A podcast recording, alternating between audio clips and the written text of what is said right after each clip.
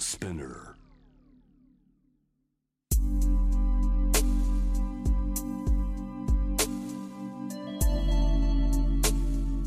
眠らない街六本木。高層ビルの一室に現れる深夜の保健室。重たいドアの向こう側。ここでは誰もが飾らない言葉で語り始める。心の声を聞き出す。特別な聴診器を持って迎えるのは酒と涙と哀愁をこよなく愛するイラストレーターの田中美咲。恋仕事家族。そして性のこと。一人一人で違う。体と心のカルテ。J-WAVE ミッドナイトチャイム。ようこそ深夜の保健室へ。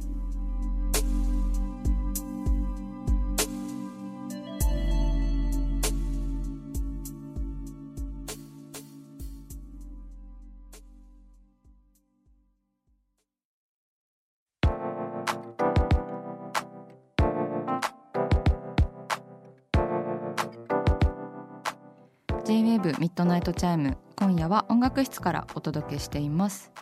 田中美咲に選曲してほしいテーマ。早速1通目のメールをご紹介していきたいと思います。お火曜日の朝の通勤にこの番組を聞いていますというラジオネームにゃんころさんからのリクエストです。メイク時にモチベーションを上げてくれる曲を選曲していただきたいです。おお噛みましたが。選曲していただきたいですとのことです。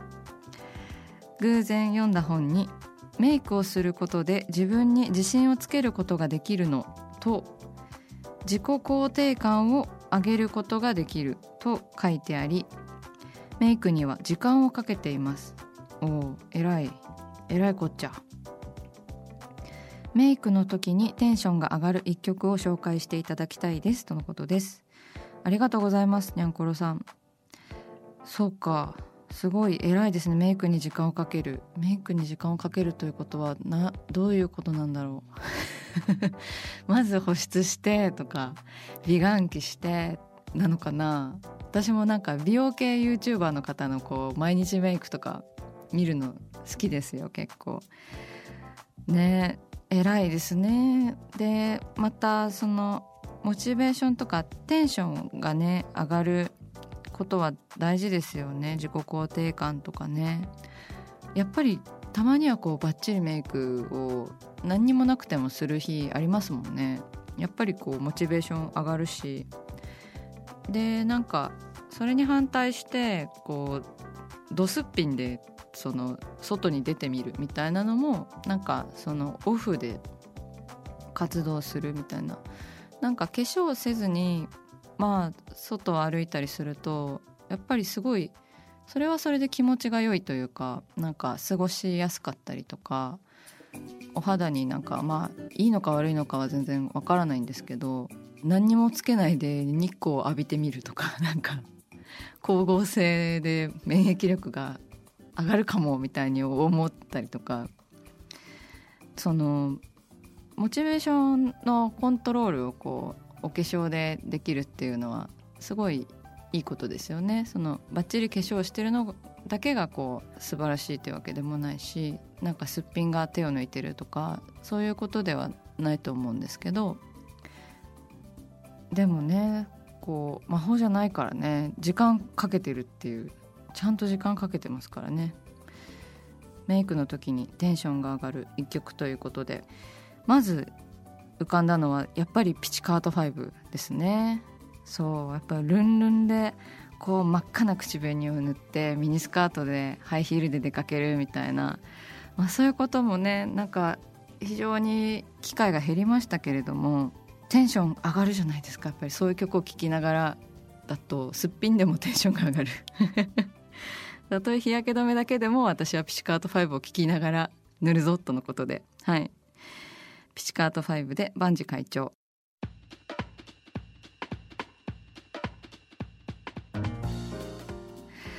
次のメールをご紹介しましょう。ラジオネーム春代さん21歳学生茨城県の方です。そう私は茨城県をちゃんと茨城県と言える女です。茨城じゃなくて茨城なんですよね。自分で言うなよって感じですよね。そう褒めてほしいから自分で言いますよ全部。いきます。ラジオネーム春代さんからです。テーマは落ち込んだ気持ちに寄り添ってくれる曲です。気持ちが落ち込んでいる時に気分を変えたくて音楽を聴くことがあります。そのような気分の時に明るい曲やポジティブな曲は眩しすぎて苦しくなってしまいます。暗い気持ちに寄り添ってくれて心がほどけていくような曲をよろしくお願いします。とのことです。ありがとうございますハリオさん。えー、わかる。私は常時結構悲しい曲を聴いてる方が多いかもしれないですね。ハピハピな感じも好きですけど憂鬱な気分の時に明るい曲はちょっといただけないですよね。なんかそういうテンションじゃないもんね。こうメロディーとか声とかもなんか重要かなって思っていてその気分をこう盛り上げたくも盛り下げたくもないみたいな時だと思うんですけどその明るい歌詞なのにすごい暗く聞こえるなとかなんかそういう不思議な歌がいいかなと思って今回は吉田美奈子さんの歌を選曲させていただきます。いや吉田美奈子さんすごい私声が大好きで声とやっぱりなんかちょっと曲調が独特なんですよね。悲しい歌とか恋の歌とか歌っても何でしょうね100%そそっちに行かないというか。吉田美奈子さん節みたいなのが色がすごい強いので聞いていただくとすごくわかるかなと思うんですけど21歳の学生の方ですもんね。吉田美奈子さんの歌と出会うきっかけって今少ないかもしれないんですけど私もでも知ったのはね最近かもしれないです。おすすめで出てきたかな？Apple Music の。それで聞いたんですけどなんて素敵なんだろうこの歌はなんかいつ何時で聴いても好きだなって思います。では吉田美奈子さんでかけてきた黄昏。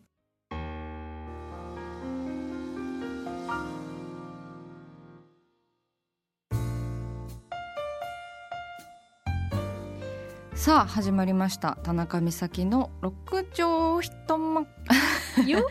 よ。本当に私が言ってるんだなって感じてもらえればねいいですよね。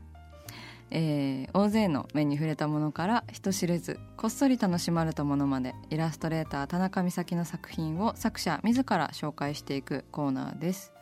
今夜もこの時間は番組スタッフと一緒にお送りします。よろしくお願いします。よろしくお願いします。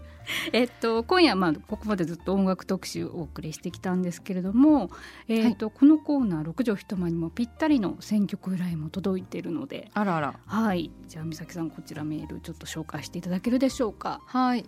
ラジオネーム最後の晩さんは納豆卵かけご飯さん。23歳男性神奈川県の方です本当ですかねこれは。臭い口のままご臨終ってことになりますけれども。いいんですかね？はじめまして。田中美咲さんと同じというととても恐縮なのですがしがないイラストレーターをしているものですを同業者の方ですね。昔から絵を描くのが好きで好きで授業中にはノートに落書きばかりしていました昨年からイラストを仕事として始めたのですが気負いのせいか以前のように楽しくのびのびと書くことができなくなってしまいました。田中さんはそんなご経験ありましたか？もしあれば乗り越えた方法も教えていただきたいです。そして絵を描くのに行き詰まった時にぴったりの曲があればぜひ教えてくださいとのことです。ありがとうございます。そう嬉しいです。イラストレーターの方から。同業者の方ですね。ねお便りいただきました。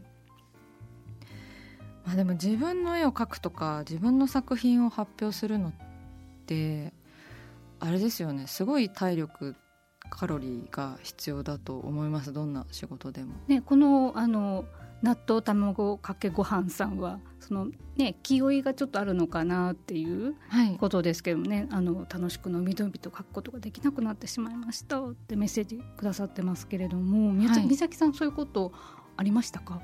あありますあります。あります。ありますあります。あります。あ るある？あるあるあるあるあるですよ本当。そういう時は人に見せるバージョンと人に見せないバージョンの絵をどちらも描くっていうことをやると割と抜け出せたりします。うん、なんか全ての作品を別に人に見てもらうために描かなくたっていいじゃないですか自分が描きたいものをとか、まあ、描きたいものがなくて困っているっていう人は本当目の前にあるものをなんとなく書いてみるとか本当になんか手を動かすことで割と解決することが多かったかな私は。うん、やっぱりこう人に見せないととか絵を描いて発表しないととかっていうプレッシャーどうしても成功したいとかそういうことが時には結構のびのびと楽しく絵を描くことができなくなってしまうきっかけになりうるので見せるバージョンの絵と見せないバージョンのひどい絵？結構ひどい絵描きますよ私日頃。もうそれはじゃあもう完全にプライベートではい自分だけの。見せられません。はい。モザイクもんですよモザイクもの。はい。中学生の引き出しの底にあるぐらいのなんかひどい絵がいっぱいあります家に。あでもそうやってバランスこう取りながら、はい、気持ちを落ち着かせていくそうですね。はい。でその見せないバージョンも絵も絵もなんか人から見るとすごい面白いものだったりするかもしれないし一応撮っといてはあります、うん、うん、撮っとくってこともすごく大事で自分の絵をこう振り返れるしね。うんうん。そうそれで曲ですもんね。そうですね。今日は選曲テーマもいただいてます。ね音楽室なんで選曲テーマということで。仕事の時は私普段はほとんどラジオを聴いています、うん、曲を聴くとしたらずっと同じ曲聴いてます、うん、なぜか。なんかやっぱりその一つの絵でテーマ曲みたいなものがもしかしたら自分の中にあってその絵のテーマに合った音楽をセレクトして一曲ずつ変えていくっていうか1枚の絵につき1曲っていう感じで、うん、あの気分を分けているのかもしれないですね。うんうん、でもこの曲をかけている時は結構迷ってる時かもしれないです。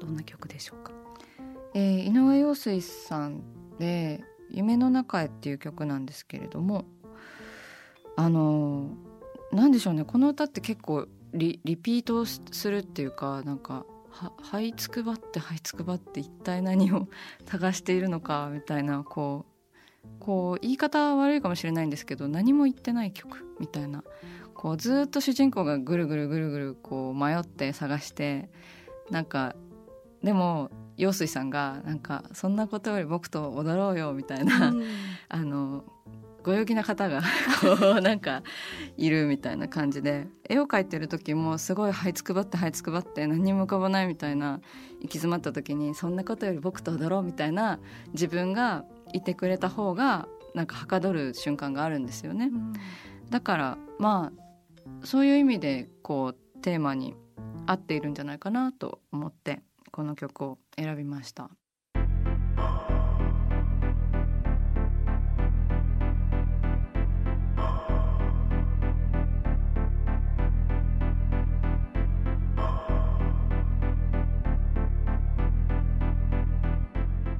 中だから話せる。体のこと心のこと。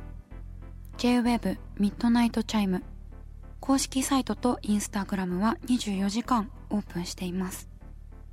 あなたの悩み番組へのメッセージお寄せください。来週もイラストレーターの田中美咲が深夜の保健室でお待ちしています。キャリコン編集長通信仕事と人生の話をゆるゆるとパワードバイミモレ。このポッドキャストではミモレ編集長の河原咲子が時には一人で時にはゲストをお招きしキャリアコンサルタントの資格を生かして仕事と人生そして職業キャリアだけじゃないライフキャリアの話を誰にでも分かりやすくゆるゆるとお話します。毎週金曜日に新しいエピソードを配信中です。ぜひ一度聞いてみてください。